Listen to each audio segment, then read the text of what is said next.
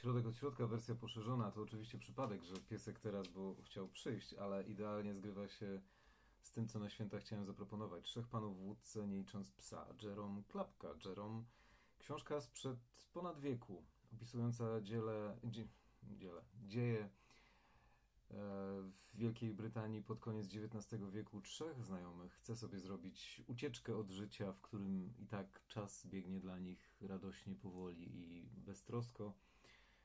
Są to ludzie, którzy bardzo lubią pracę, bo tak naprawdę patrzą się na nią, tylko patrzą jak ktoś pracuje. Takich trzech obiboków, którzy nikomu niczego złego nie robią. Jeden z nich ma pieska, główny bohater. Chcą sobie zrobić e, wspólny wypad, wynajmują łódkę i płyną tamizą. Trwają przygotowania, wszystko jest opisane z dużym polotem i smakiem. Natomiast w chwilach, kiedy czasem nie można na łódce zasnąć, albo kiedy nachodzą myśli, kiedy się tam podróżuje, pojawiają się dwa strumienie świadomości, dosyć odstające od tego, jak skonstruowana jest książka, i właśnie takie dwa fragmenty założone tutaj zagiętymi rogami, po mojemu chciałem Wam przeczytać. Więc trzech panów w wódce, nie licząc psa, z pieskiem dla Was świątecznie dziś. Pierwsza część to strona 62 w moim przekładzie, to jest rozdział rozdział szósty bodajże. Tak, rozdział szósty. Wygląda to następująco. Wracając do zagadnienia rzeźbionego dębu, trzeba powiedzieć, że ci nasi pra-pradziadkowie musieli mieć zdrowe poglądy na sztukę i piękno. Wszystkie bowiem nasze dzisiejsze skarby sztuki nie są niczym innym jak przedmiotami codziennego użytku sprzed trzech lub czterech setek lat. Wątpię, czy owe stare talerze, kufle, szczypce do świec, które tak wysoko cenimy, są same w sobie piękne. Może uroku w naszych oczach dodaje jedynie aureola wieków, jaka je otacza.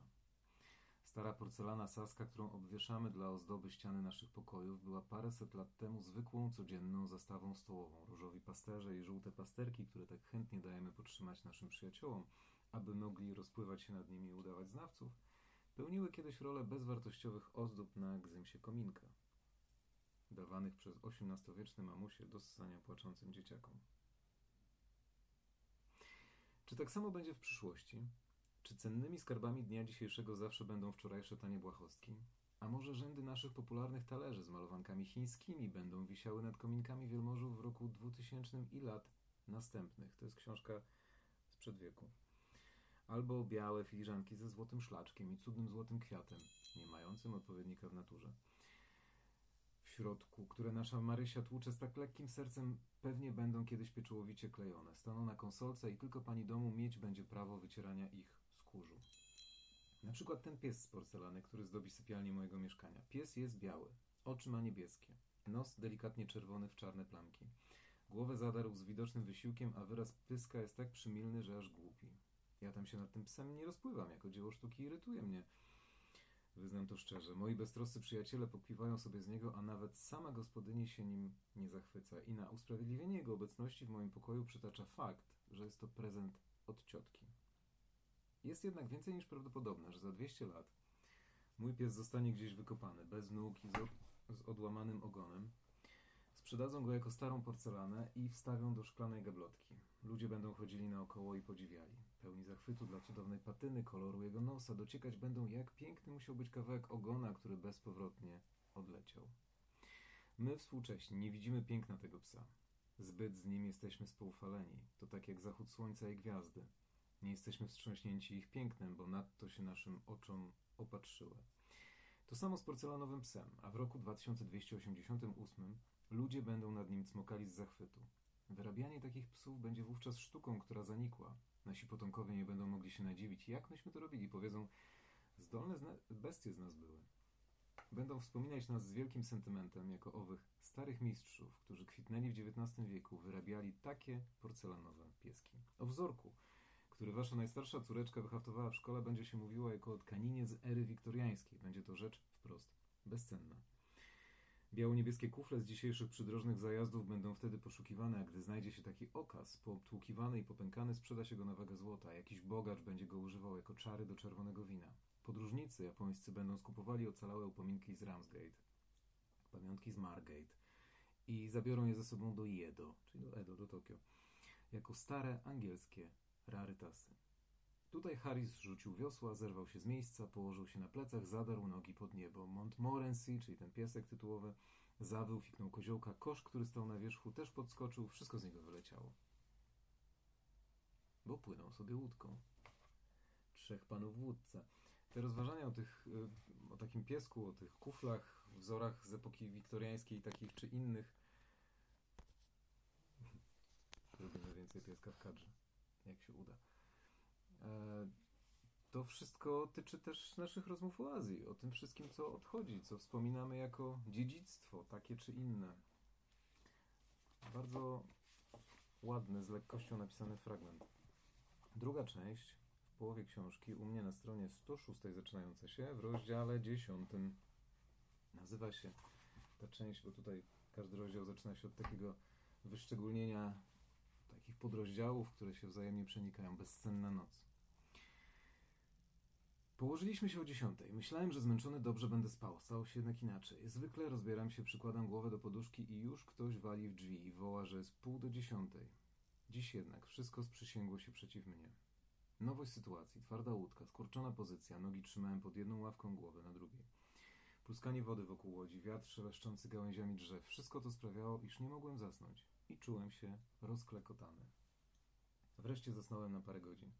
Przez cały czas wżerała mi się w kręgosłup jakaś wystająca część naszej łodzi. Część ta wyraźnie wyrosła w nocy, bo gdyśmy wyjeżdżali, na pewno jej nie było. Rano zniknęła bez śladu. Śniło mi się, że połknąłem suwerena i monetę i że borują mi dziurę w plecach, aby go tamtędy wydostać. Bardzo to było nieładnie z ich strony. Powiedziałem więc, że będę im dłużny tę sumę, oddam na pierwszego. Nie chcieli o tym nawet jednak słyszeć. Mówili, że dla mnie lepiej będzie, jeśli teraz wydostaną tego suwerena, bo potem odsetki niepomiernie wzrosną. Wnet jednak tak mnie rozeźlili, że im powiedziałem, co o nich myślę, na co jeszcze okrutniej nacisnęli wiertarkę i obudziłem się. W łodzi nie było czym oddychać, bolała mnie głowa. Postanowiłem wyjść i odetchnąć rzeźkim, świeżym powietrzem. Włożyłem na siebie, co mi wpadło w rękę, trochę moich własnych rzeczy, resztę Jerzego i Harisa, w końcu trzech panów wódca i wypełzłem spod namiotu na brzeg. Noc była cudowna. Księżyc skrył się i zostawił pogrążoną w ciszy ziemię sam na sam z gwiazdami. Zdało się, że wśród głębokiej ciszy, kiedy my, dzieci Ziemi, śpimy, rozmawiają z nią gwiazdy, jej siostry, mówią o wielkich tajemnicach głosami zbyt dalekosiężnymi i cichymi, aby dziecięce uszy ludzkie mogły złowić ich dźwięki. Budzą w nas lęk te gwiazdy, takie dalekie, chłodne i jasne. Jesteśmy wobec nich jak dzieci, które nauczone czcić nieznanego Boga drobną nóżką weszły do świątyni pogrążonej w półmroku. Jak te dzieci stoimy pod kopułą niebios, której spływa na ziemię blada poświata gwiazd, spozieramy w górę w nadziei i trwodze wypatrujemy straszliwej zjawy unoszącej się w przestworzach. A przecież noc niesie ukojenie i dodaje nam sił. W obliczu jej ogromu nasze codzienne zmartwienia pierzchają jakby zawstydzone swą małością. Dzień pełen był niepokoju i troski. Serca wezbrały goryczą i gniewem.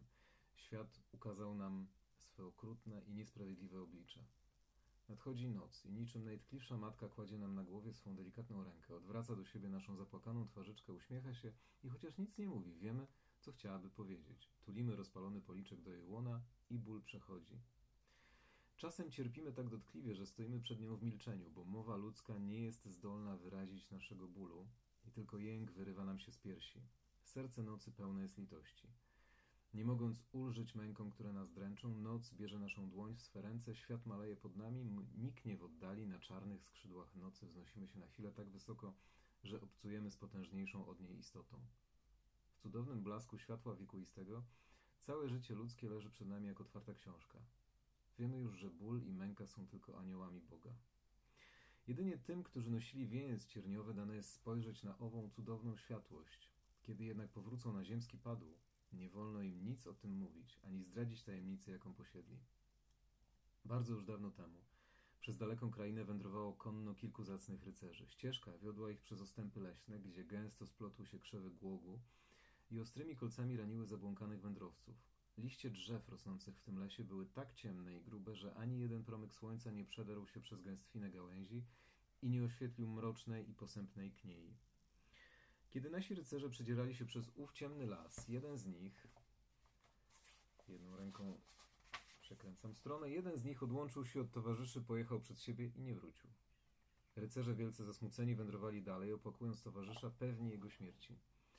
Wreszcie dotarli do celu swej podróży, wspaniałego zamku, gdzie spędzili wiele dni wśród wesołej uciechy. Pewnej nocy, kiedy siedzieli wokół bierwion płonących na środku wielkiej sieni i beztrosko popijali szlachetne wino, stanął przed nimi z pozdrowieniem na ustach ich zaginiony towarzysz. Szaty jego były w strzępach jak łachmany żebraka, piękne niegdyś ciało rycerza okryły straszliwe rany, ale twarz jaśniała niewypowiedzianą radością. Zaczęli go wypytywać, co się z nim działo. Opowiedział, jak zbłądził w ciemnym lesie i przez wiele dni i nocy błąkał się, aż pokaleczony, aż wreszcie pokaleczony i krwawiąc obficie legł i oczekiwał śmierci. Kiedy nadeszła ostatnia chwila, nagle, Boże miły, z mroku ostępów wyszła przepiękna dziewczyna i wziąwszy go za rękę poprowadziła krętymi ścieżkami, na których noga ludzka nie postała. Do miejsca, gdzie ponad mrokiem lasu jaśniało światło tyle potężniejsze od blasku dnia, ile słońce mocniej świeci od zwykłej lampy. W tym cudownym blasku strudzony rycerz ujrzał jakby we śnie widok tak wspaniały i piękny, że zapomniał o swych krwawiących ranach i stał jak urzeczony. Ogarnięty radością głębszą niż morze, którego nikt jeszcze nie zgłębił. Cudowna wizja zniknęła. Rycerz padł na kolana i podziękował dobremu duchowi za to, że zawiódł go w mroczny las i pozwolił mu ujrzeć cudowny widok. Ciemny ów las nazywał się ból. O tym jednak, co ujrzał zacny rycerz, nie wolno nam powiedzieć ani słowa.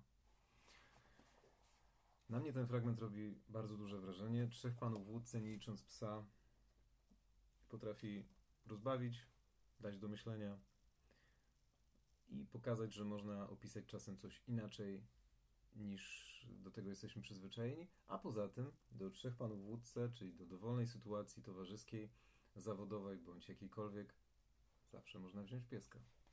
Czego wszystkim życzę, nie tylko na święta i wesołych świąt. Dziękuję za uwagę.